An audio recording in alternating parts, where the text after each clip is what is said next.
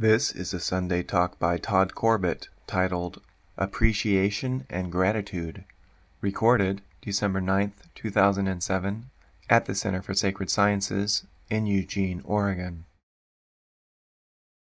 Well, as I said before, I wanted to talk a little bit about appreciation and gratitude.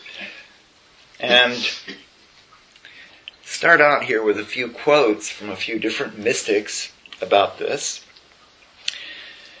David Steindl-Rast, a contemporary Christian monk, writes of his path. He is a contemplative Christian. He says, if I should name the particular path which we are on, it would be the road of gratitude. Gratefulness is the core of spirituality.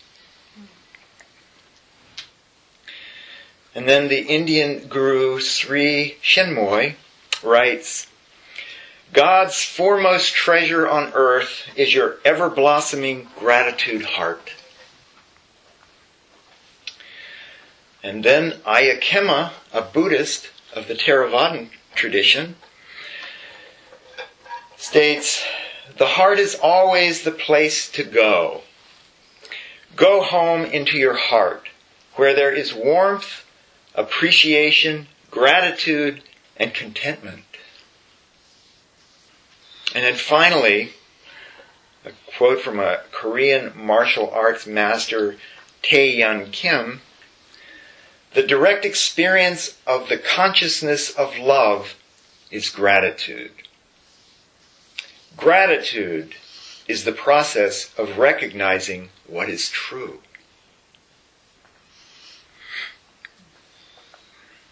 Now we hear these kinds of teachings and we think, well, what about all of the hardship and all of the horrible things that are taking place in the world, seemingly? All of this irritation that we experience from time to time, discomfort, and our own impatience. How does gratitude see that? How does one have gratitude in the midst of that?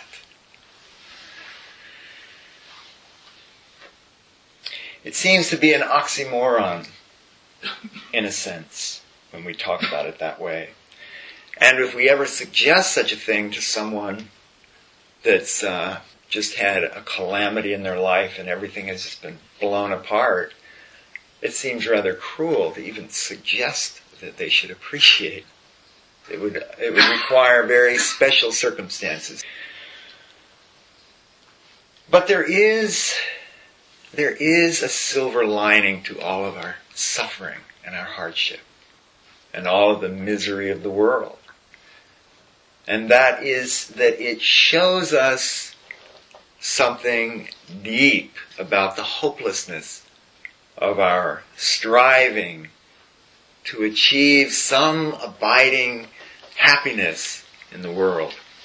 Whenever we strive, we may be successful for a while, but eventually it dries up, it blows away, it changes, our appreciation for it changes.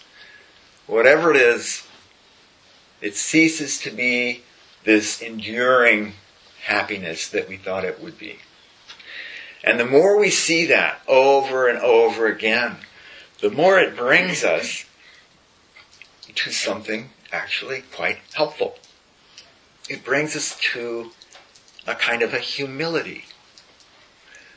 Humility.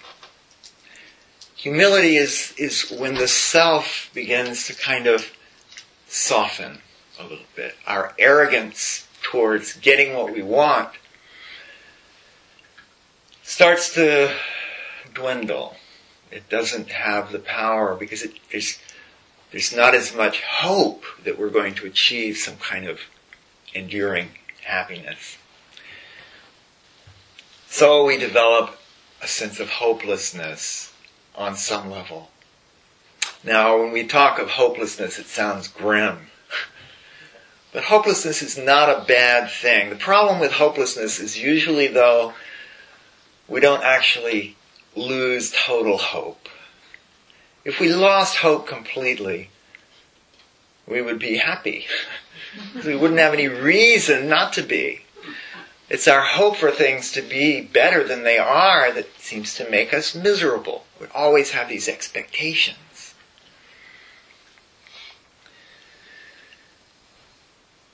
Something new comes into our life when we're hopeless, unless we just allow ourselves to be completely carried away by it. And often in the world, this is what happens. People go out and commit suicide because they, their hopelessness is just more than they can bear. But the blessing of spiritual practice, or the blessing of recognizing divinity, is actually much greater when we have this hopelessness. Even if we have a little bit of hope, there is a great opportunity there to recognize something more just because our humility has been allowed to open up and our sense of self has begun to kind of break down. But often what we need when we recognize divinity, we need uh, something more than just a, a brief moment of uh, an epiphany where we see, ah, there's something more. And so we come to spiritual practices. And people come to church. That's the beginning. Because, you know, you go to church and you start hearing some of the teachings of Christ. And we're listening to it from a, from a place of humility. It tends to go deeper than if we are going there all full of ourselves and we're just going to church because that's the right thing to do. But now we're going because our self has been somehow broken and we're listening. We're listening to the teachings. We listen to the teachings and they bring us through to a place where in many cases people that are really listening end up doing some kind of spiritual practice, whether it be contemplative prayer, or some kind of meditation. It brings us to a place where we are having more of these spiritual experiences. So the world of suffering is kind of like a big stick whacking us, kind of like the donkey. To get the donkey to go, you're getting whacked.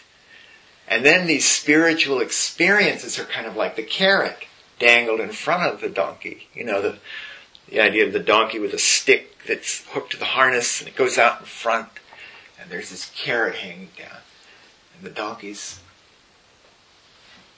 and every step the donkey takes the carrot moves a little bit away and it just keeps doing that but the donkey is walking and we're making progress on the spiritual path.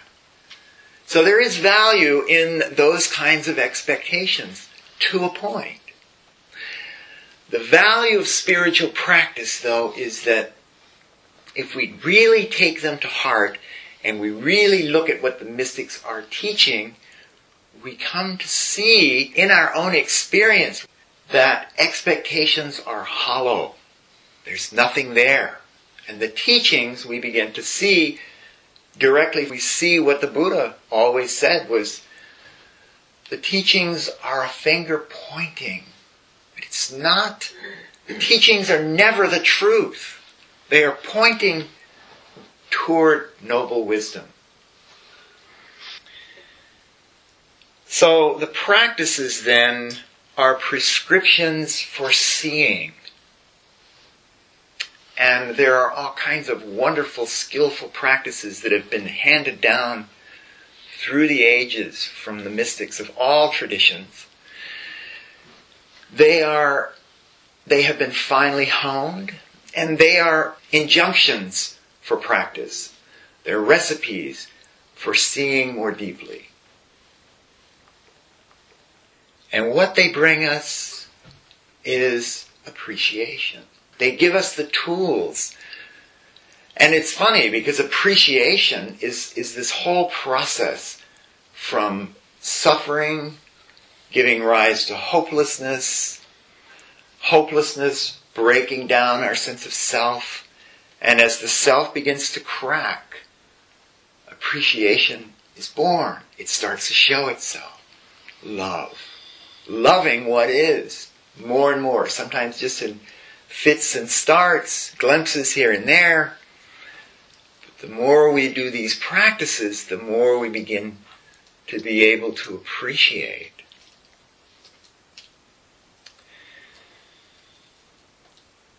And with this appreciation comes the ability to be with all of our suffering. So it's like a circle. We break out. Now the appreciation can turn and look at the suffering itself. It will look right at it. Through practice, we begin to be able to see into the nature of our suffering more and more. And as this process grows, our appreciation grows.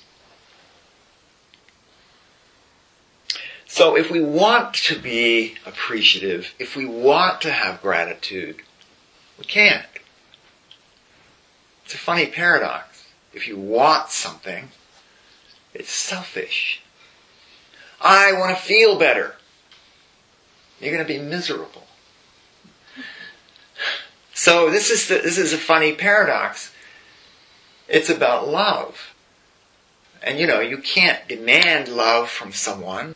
You want them to love you. Eh, they're not going to. Why would they? You're being selfish. so it's really, it's a matter of loving them. So when you love them, they can't help but love you. You love them. But this is just, this is just the tip of it. The more you love them, the more you recognize the truth. Once we begin to feel into the nature of what is with appreciation, we begin to open to all of this. All the world will show itself to us. Not through our stories and our beliefs, but as it actually is.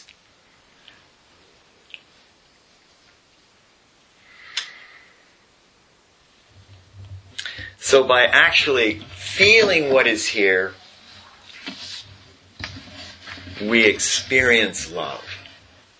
We are loving. We are appreciating. But love is not picky. So if we find things that we love and we're loving them, and then something shows up that we don't love, we don't like, then that's not love. That's selfishness. And so the practices are bringing us to a place where we can then turn our attention back and be with that. Now we don't expect that. It's this movement of love which allows things to be as they are and it's and it's wonderful as it's expressing itself, as it's gazing into things. But when something arises that is not, does not feel right, that we don't like, this is our opportunity. This is showing us something that needs to be loved.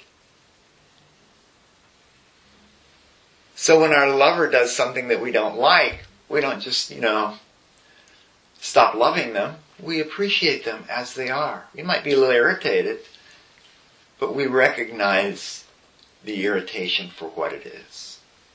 So it's an opening. It's an openness.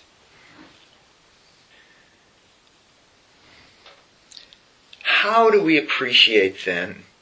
How do we have gratitude in the midst of difficulties like I'm describing here? What's necessary is that we must pay attention if we if we aren't paying attention, how can we possibly appreciate our lover? If we don't if we don't aren't actually able to be with our lover, how can we possibly appreciate her? How can we love her if we can't actually be with her? and see her as she truly is. So this is a kind of a funny thing. Uh, anytime that we think that we know something or know someone, we have a kind of an image. We have an image of our lover, and then when our lover does something that we don't like, they step outside of our image. We don't want to be in love with our image. We want to be in love with our lover. And so we open. So this is the process of allowing our lover to be what he or she truly is. And it is no different with our life, with our suffering, with our difficult circumstances. When they show themselves, we need to pay attention and see what they are as they are. And that includes our reaction to it. So if we expect things to be a certain way, we become aware, oh, this is an expectation. What is truly here? What's here before my expectation? So we fail to appreciate when we are inattentive. Theophan the Recluse, a Christian mystic, wrote, There is just one method which is obligatory for all to stand with the attention in the heart. All other things are beside the point. And the Buddha in the Dhammapada said,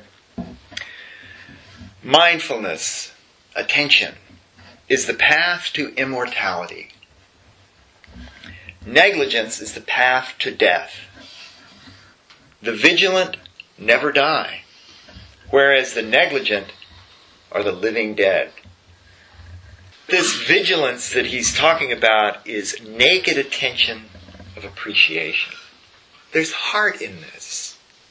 We're allowing ourselves to feel into the circumstance. But we, we need to do this not from our selfish point of view, because it is full of likes and dislikes.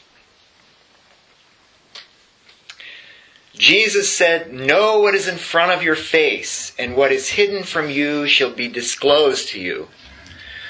For there is nothing hidden that will not be revealed.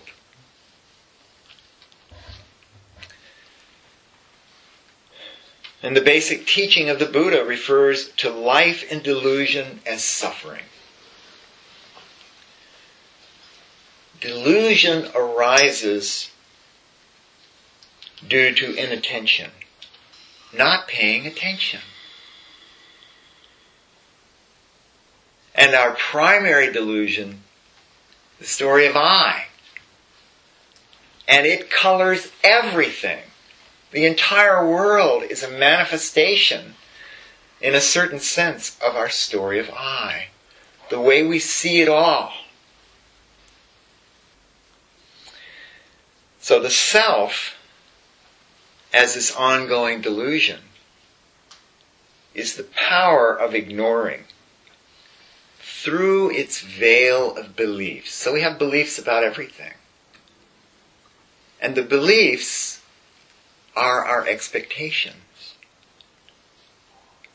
And because we have expectations, it's very hard for us to appreciate what's here because we keep going back to our expectations and our demand that things be different than they are. The self sense is like an eddy in the river of consciousness. There's this vast river of consciousness, and there's this little eddy, and it's spinning. And what is it spinning around? It's spinning around the sense of me, the belief in me. And that is made up of all kinds of beliefs. But it's just this sense. Feel it right now. It says, me. That's who I am. It's me. But this is a delusion in the deepest sense when we pay attention. And that swirling little eddy, once it recognizes that that thing that it's spinning around is a delusion, it's free It doesn't have to spin there anymore, spinning around its likes and its dislikes.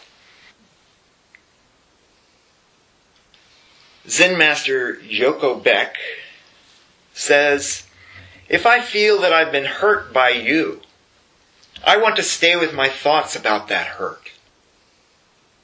I want to increase my separation. It feels good to be consumed by those fiery, self-righteous thoughts. By thinking, I try to avoid feeling the pain. So by resisting, it makes us feel separate. That's our sense of self. Separate. And when we're separate in that way, that's suffering. That puts us in this narrow little box. But we feel good doing it. And the reason we feel good doing it is because we've been conditioned that way. The eddy has been conditioned that way, to turn that way. It needs attention. We need to see the conditioning as it is. And then it breaks that eddy up and it can flow along with the river of life. So it feels good to whom? It feels good to have these fiery thoughts, but who is it that it feels good to? So what we do is we justify our feelings rather than feel them. We would, we would rather justify them than actually feel them because they don't feel very good. It's like, they embarrassed me. I'm embarrassed. How could they have said that? I, I just feel dreadful. But right there, that wants to be seen and felt. And when we push that away by blaming, for whatever way that we do it, going out and getting drunk, whatever way, we're turning away from something. We're turning away from something very, very useful and very valuable. We're not appreciating, are we?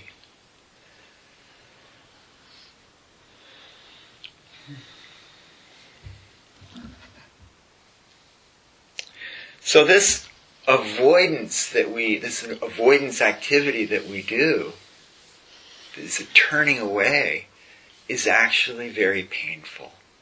Because when we turn away from the pain, we start, we create all of the sufferings of the self over here, which is, which just goes on forever.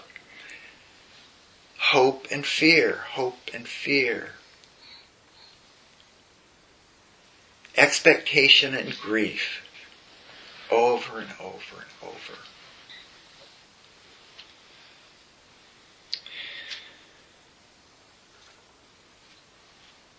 Are you talking about physical pain as well when you?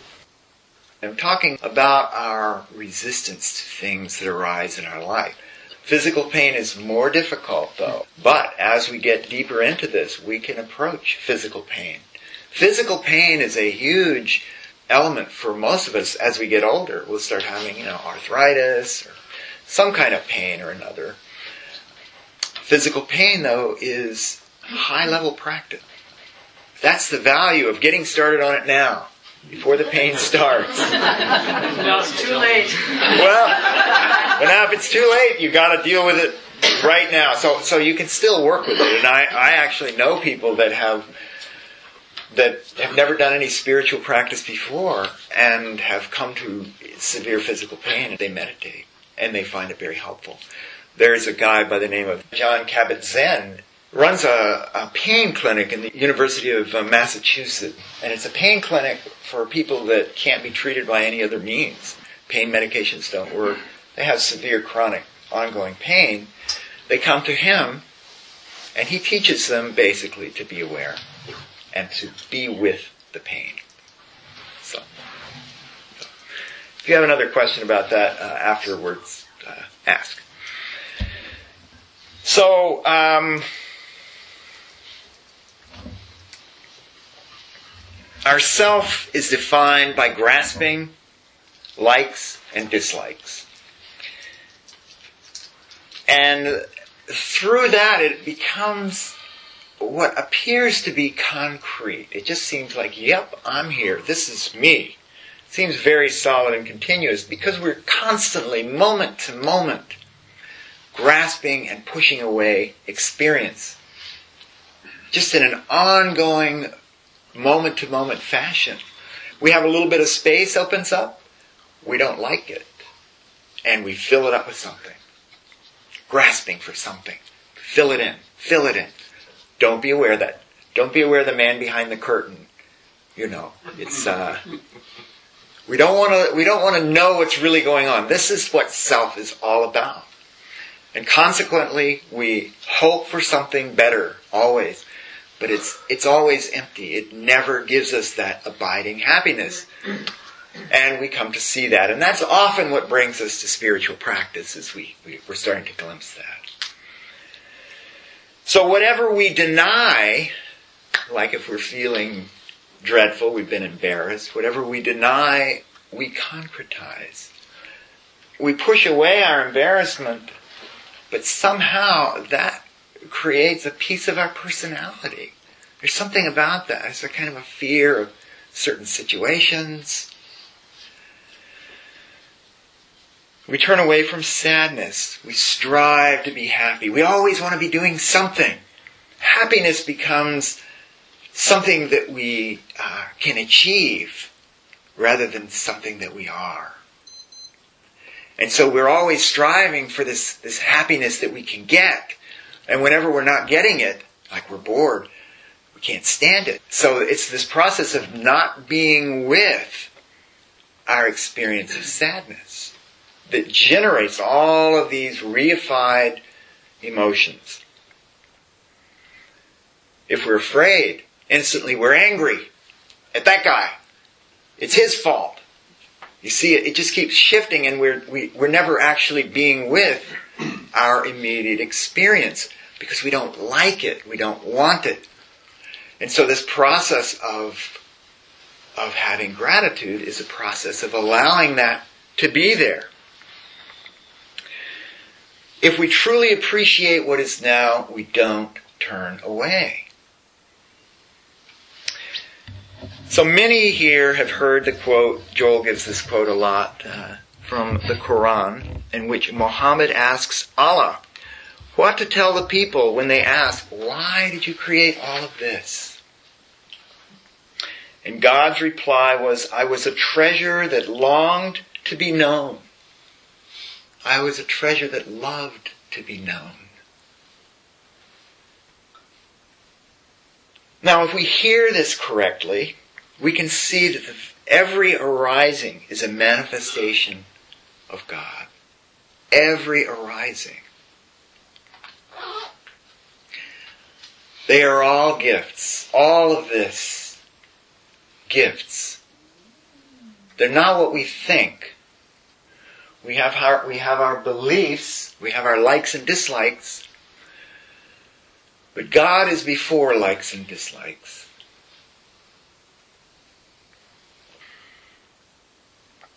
So here we have sadness or impatience or any one of these afflictive emotions showing itself.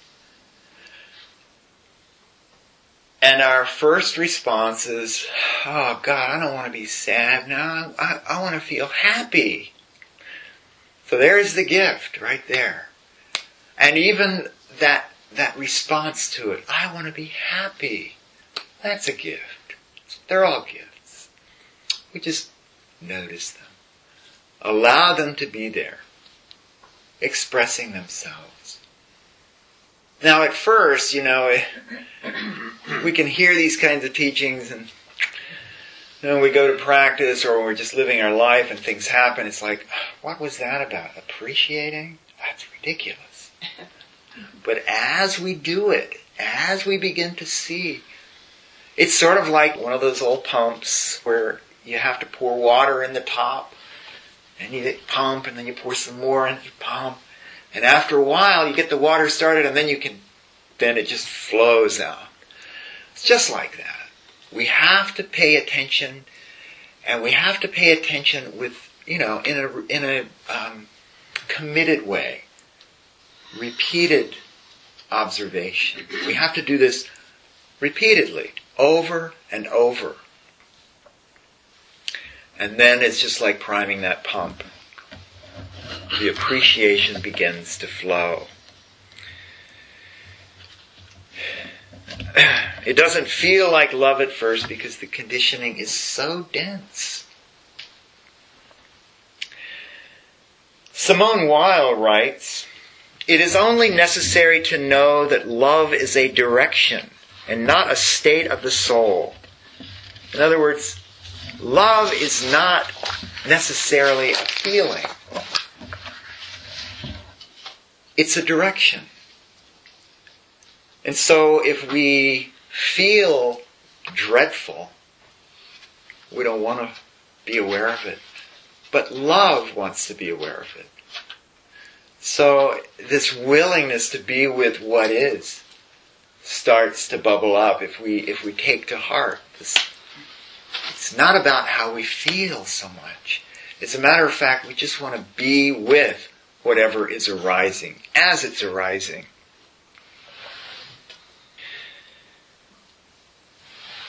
In another quote by Simone Weil, who's a Christian mystic of the last century, she says, It is at those moments when we are in a bad mood, when we feel incapable of the elevation of soul that befits holy things. It is then that it is most effectual to turn our eyes towards perfect purity. For it is then that mediocrity comes to the surface of the soul and is in the best position for being burned by contact with the fire. The fire of attention. So here we are feeling dreadful. And this is a perfect opportunity. We're wanting to say something nasty to that person, and we just feel dreadful. And we recognize right in that moment that this is a gift. And we feel it just as it is. We feel what we feel. We don't have to act it out. We see, we've, we've, we've been through this thousands of times. We've seen that acting it out is just more of that struggle to be happy. It's futile. So we feel our experience, feeling what it is to be angry, allowing it to be there just as it is.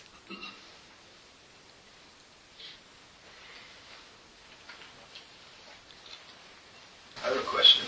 Yes. What are you paying this tension with? Paying the attention, What are you paying it with? awareness. Awareness is aware. But you see, from the point of view of self, we have, we think it's me. And so we have to work with that. That's what we've got. So it's me. I'm looking. Ultimately, though, we come to see through the process of, of working with this sense of self, we come to see that it is just pure awareness, pure consciousness.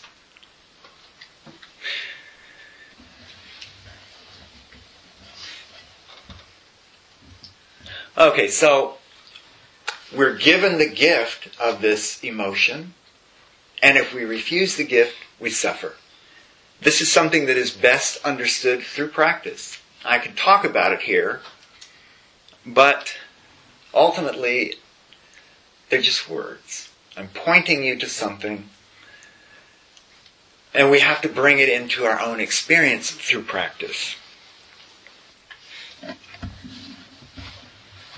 So, we have a wonderful meditation. We're sitting now. We're practicing. And we're in a deep samadhi.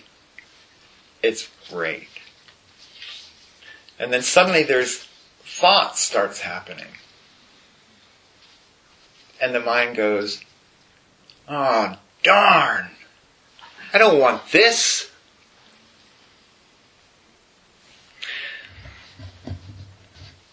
But the thoughts are a gift. Nowhere in any of the instructions for meditation have we said here that there's anything wrong with thought. Thought is a gift. There's nothing really wrong with it. We just need to allow it to be when it arises, and then we return to the breath, just like in the instructions we gave earlier. But when we see it through the eyes of appreciation, it truly is a gift. We just recognize, oh, thought. We see it and we return to our breathing. We're not fixated on it as being my thought. It's just thought.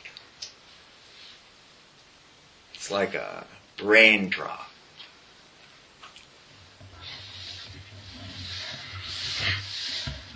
When we're aware of sadness, sadness becomes, it, it develops a certain depth to it. It's not just this thing that we want to push away, but it's actually, it has depth. We feel the sadness, and it shows us all kinds of beauty. There's beauty in the sadness. So there is an art to cultivating practice with these difficult emotions, and it is at first, it does seem to be a little overwhelming. Initially, there seems to be this flood, this avalanche of negativity when we begin to try to be with uh, difficult mind states. But as we pay attention, we, we, we work with that. And it all starts to kind of settle down. Each manifestation of trying to have things different than they are develops a kind of a resistance. But when we remain with it, when we allow the resistance to be there, it is no longer resistance. Just because we're letting it be there. It's not a problem. Resistance is only resistance when we're trying to push it away. When we allow it to be there, it has a different face entirely. So when we start to suffer, we're feeling resistance. And when you feel that resistance, that's like the bell going off, you know, the little bell of meditation. The bell goes off when we feel suffering. And what we do is we just allow that to be there. Just take a moment, take a breath, and feel the resistance. Feel that pushing away.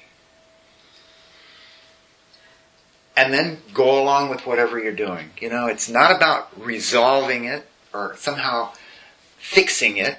It's about feeling it, actually acknowledging it. And these these habits of pushing away have uh, it's a deep uh, conditioning, and it, it'll take a lot of work initially to kind of cut through this, but it's a process of feeling your experience just for a few moments. Let it in. So now, when we do become aware in this way, we really need some kind of an organized approach. And what we recommend at the center and in most contemplative circles, we recommend sitting meditation to practice cultivating an awareness that is discerning, that is stable, and we recommend precept practice, which is a way of framing our experience because we have this avalanche of suffering that is coming through our life in any given day. We have this opportunity with precepts to draw a little ring around certain types of, of uh, suffering and to put our attention on it. So precept practice is, it's very much like, you know, the Ten Commandments. You could see them as sort of precepts, except they're not commandments when we use them as precepts. You know, the thing about not to kill, not to lie, not to blame.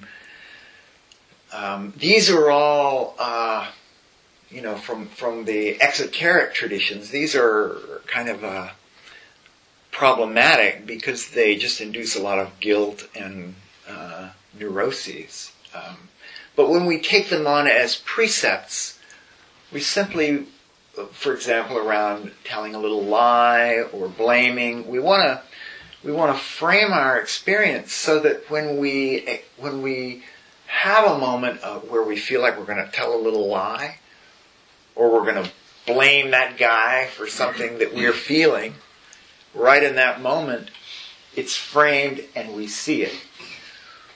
So we'll take on a precept like, uh, for example, right now in the uh, Foundation Studies group, the focus is the first precept of the center here is not to blame. So to take responsibility for my life, not to blame others for my own unhappiness, nor make excuses for my own mistakes. And then for the last month or so, folks in the class have been out in their life looking to see where in their life they're blaming. When they feel a certain way, they find blaming going on. And this, this is actually a very powerful practice. When we do it, we begin to see we're blaming all the time. Prior to doing precept practice, we never noticed, or maybe we noticed once in a while. So the value of doing the precept practice is in bringing the attention into this in a more concentrated way so we can actually see how we're doing that. This is how self is created and maintained. Self is arising moment to moment. There is no self other than this moment to moment creation that we are doing constantly. And the way we work with that is we come down to see it as it actually is, as it's arising. So we see ourselves blaming right there. We see the blaming. We see the urge to blame and we just hold off for a moment and we just feel. What does this feel like and why? What is, what's behind it? Why am I wanting to blame? And it directs us to feel what we're feeling. What we're, what we've been trained to distract ourselves from.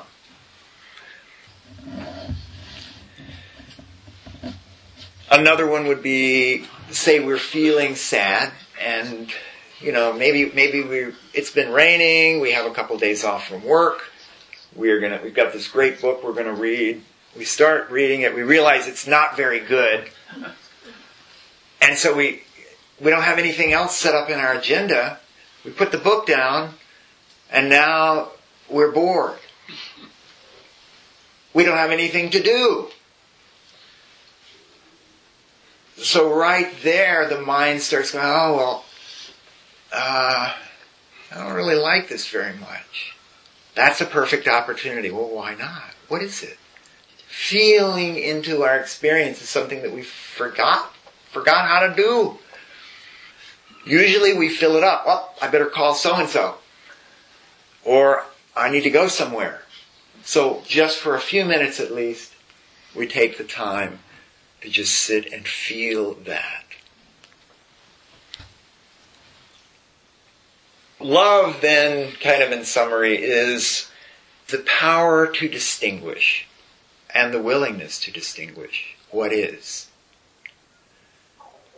And when we begin to pay more attention to our experience through gratitude, allowing attention to flourish from the heart, something opens up for us. We begin to see more completely what this is, this life. And I'll end with a quote from Jack Kornfield. He says, Stop and listen to the heart, to the wind outside, to the changing patterns of this mysterious life. It comes moment after moment out of nothing and disappears into nothing. When we see this, we live with less grasping and with more appreciation.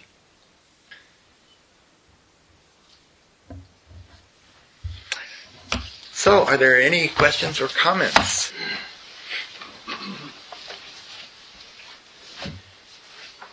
Yes. Well, nobody else has anything to say. Uh, There was an article I was reading last night by Gangaji, and it was kind of the same thing we're talking about, it, the title was something like emotions, um, uh, obstacle, or I don't know, something positive like gifts or something. And she was kind of saying the same thing that you were saying, you know, taking the negative emotions and not feed them with thoughts, but really just feel them, just really, really Feel getting them. to feel them. And her point was is that the more we can do that, um, actually, the less self we do have then.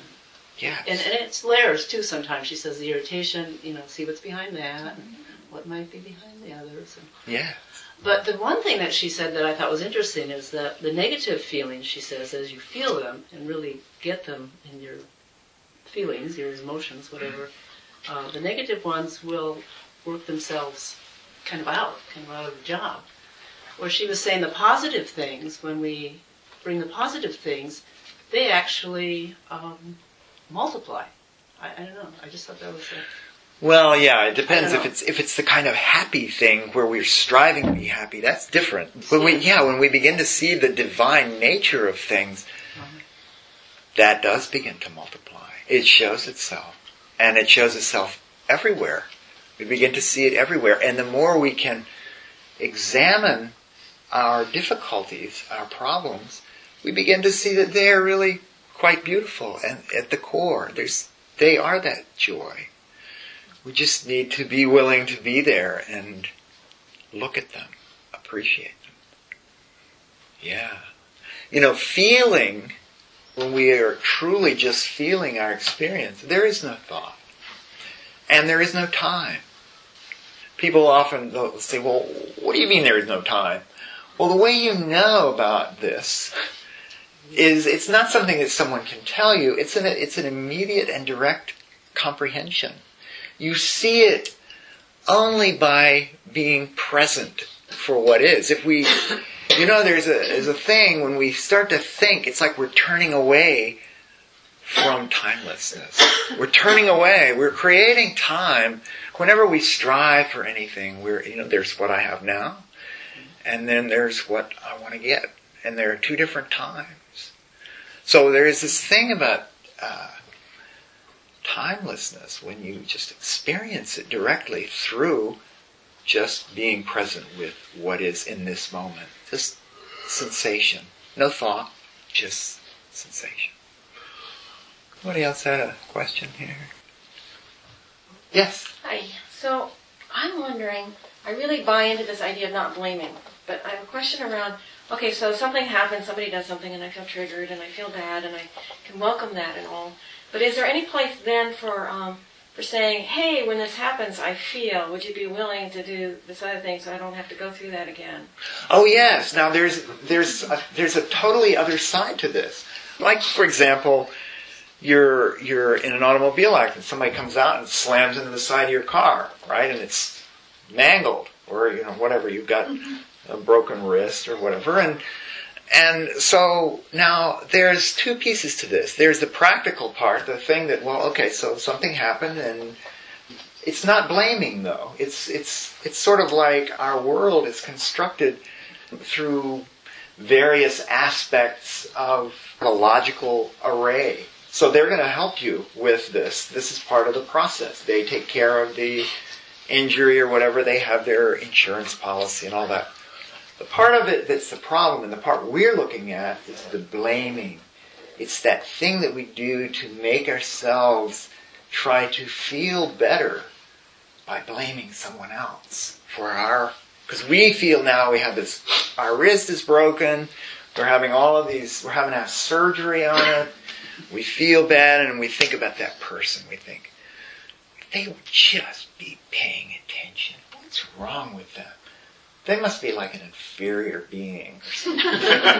You know and so we're we're blaming them and and what it's about you see is not feeling our direct experience our immediate experience. So so you can see that yes in a case like where someone's done something and it's not been helpful you need to deal with it. Very practical.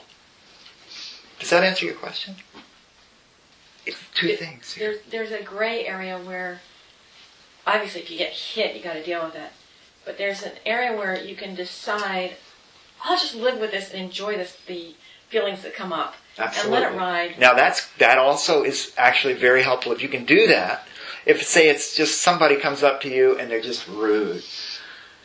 You are just such a bad person and they just lay it on you and they're very sarcastic and then they just walk off. Yeah. You could have punched them in the nose, but you didn't. You're just like, oh and you're and you're feeling how hurt you are. Perfect opportunity. You just dwell with that feeling. Rather than thinking endless thoughts about trying to make yourself feel better, uh, you know, I don't, I don't have any reason to believe what they say because I mean, just consider the source. You know, see that all that's not that's not helping because it's that's actually hiding from what's being felt. We want to feel what's there. Let all that go and just feel embarrassment, humiliation, anger. They're all just bubbling. And when we allow that to be there, it's very, very interesting what we can see. And of course, I said, with repeated practice, first few times it's going to be very hard, very difficult. You're going to go, well, I don't know what that idiot was talking about at the center. This doesn't make any sense. But as we get more into it and we continue to practice, we begin to see, oh, yeah, I need to be aware. I need to feel what's here. We're already whole, but we don't know that because we keep pushing things away. See, and if we let that in, then that's that's our wholeness, kind of allowing everything just to be. We're appreciating that. We can appreciate being that that whole sense of someone coming and and being rude to us. We can appreciate that. Does that help? Mm-hmm. I was going to say, but in a practical sense, if that person is, you know, your mate or your friend or something, I mean, isn't there sort of a practical place for Absolutely. then, you know, Got to work it out. yeah. Yeah, got to work it out. But still, in the midst of that, you have that little piece where we don't like how we feel. That Right. that just wants to be known so bad. It wants it's you know, it's a suffering little creature. It Wants to be held. Wants to be known. And it won't ever be known if you just keep pushing it away and arguing, well, I don't like the way you're making me feel. Right. But they're not mutually exclusive. No, not at all. Not at all. We have to work with the circumstance.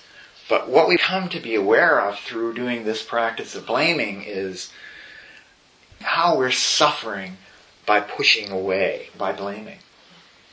Yes. Just a comment. Um, it seems to me that in relationships, often when we are identifying as the suffering person, we create something for that other person to act upon, and so we actually kind of set up the situation to happen. So Yeah. if we get out of that, we, it's almost like it diffuses the problem.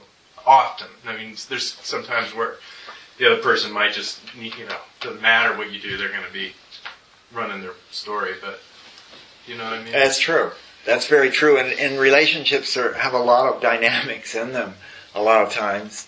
And what you what you do then is you you try to you know try to be open and you try to see not just the other person and how they're relating to you, but the image of you and how the image of you is relating to them. The story, you know.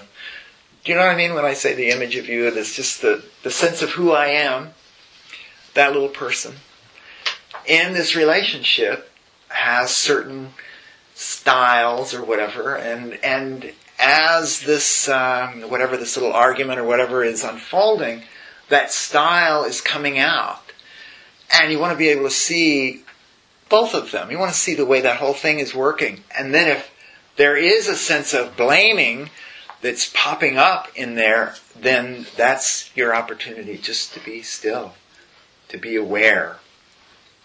And if the other person continues to, you know, go on and on and on, that's, you know, you just sort of watch. It's kind of like what you said earlier about if you just love somebody, then they can't help but love you. Exactly. Exactly. Yes. And I wonder too if in those relationship situations, if, if, if we are able to take responsibility and get out of that place of blaming and recognize what's going on, that there's also an opportunity to practice charity in terms of offering back. I mean, that's sort of the feedback piece that somebody up front was talking about. Yes. To offer, you know, here's what, here's what I see that, that might be useful to you. That's uh, spiritual, you know, the spiritual asset of being able to recognize the the blaming piece and stepping back from that and feeling the feelings and then having something to offer back.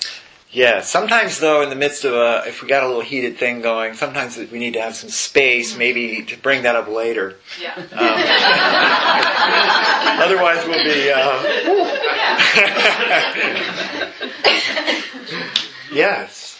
I don't know if I can relate this very well to the current conversation, but um, I was um, in Vancouver with Gregg Braden um, yesterday, and he was talking about um, gratitude and appreciation